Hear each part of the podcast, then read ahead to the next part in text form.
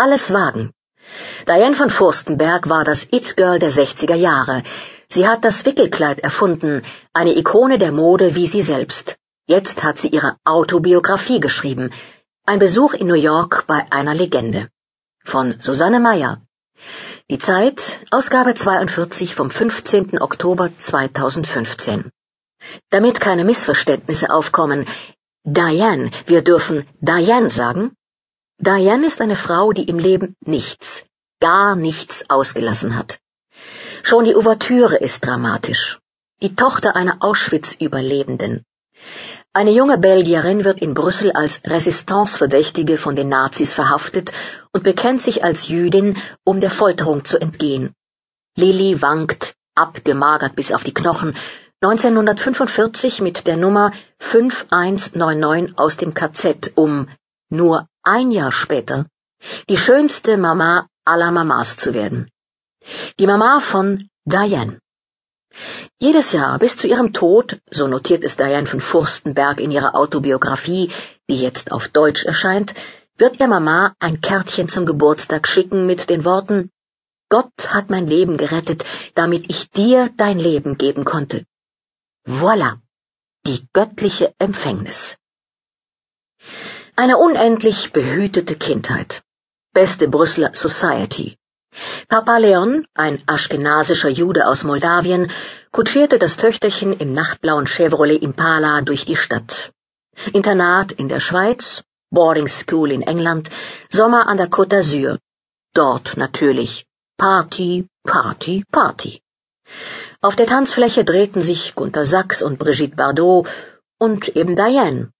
Es waren die herrlichen sechziger Jahre, viel Sex und noch kein bisschen AIDS ein bisschen Modeling in Paris, Skilaufen in Cortina d'Ampezzo, und da hatte sich Diane auch schon Egon geangelt, einen Prinzen, Egon von Fürstenberg, deutscher Hochadel.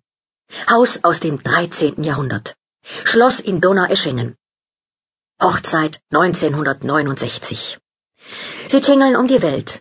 Angkor Wat, Bangkok etc. Endlich Park Avenue, New York. Zwei Kinder, dann Scheidung. Und irgendwo zwischendurch, etwa zwischen dem wahnsinnigen Ball von Cecil Beaton und dem Dinner für Stanley Kubrick, oder war es Diana Freeland, jedenfalls 1974 hat Diane das Wrap Dress erfunden. Das Wickelkleid aus kühlem italienischem Seidenjersey, das zur Ikone einer Epoche wurde. Was heißt Epoche? Eines halben Jahrhunderts. Millionenfach verkauft in nur zwei Jahren. Millionen verdient und sie nur 29 Jahre jung. Dann, vier Jahre später, Pleite. Alles aus. Und viele Eskapaden und Lover und Yachten und ein wenig Krebs. Später, mit 50 Jahren, hat sich Diane von Furstenberg neu erfunden. Und wenn sie jetzt in dieser Autobiografie auf ihr Leben zurückblickt, auf sich, auf die Kinder, die Lover, Charlie, Vanny, Frapp, Lucio, Vladi, Yes, Warren wie Warren, Ryan, Richard wie Gier, Barry wie der Medientycoon Barry Diller, Paolo, Alain, Arrow und Ranger, ups, das waren jetzt die Collies, zurückblickt auf ihr Landhaus Cloudwalk, auf die Weltfirma DVF, da kann sie von sich sagen, nichts hat sie ausgelassen. Bis natürlich auf die beiden Pünktchen auf dem U in Fürstenberg, weshalb es jetzt Furstenberg heißt, ohne Pünktchen. Schien praktischer in New York, wo man ja Üs gar nicht kennt und sich sowieso beim Vornamen nennt wie in Hi, I'm Diane. Sie ist ihrem Gast bis zum Ende der Treppe entgegengekommen. Die breite weiße Treppe schwingt sich in einem Bogen vom ersten Stock des New Yorker DVF Headquarters hoch. Man geht zwischen glitzernden Metalldrähten, an denen glitzerndes Glas hängt, vorbei an einer ganzen Flotte von Dianes. Diane in Gelb, in Rot, in Blau, in Pink, alles Andy Warhol und natürlich die Diane von Julian Opie. Es ist wie der Aufstieg in ein Raumschiff.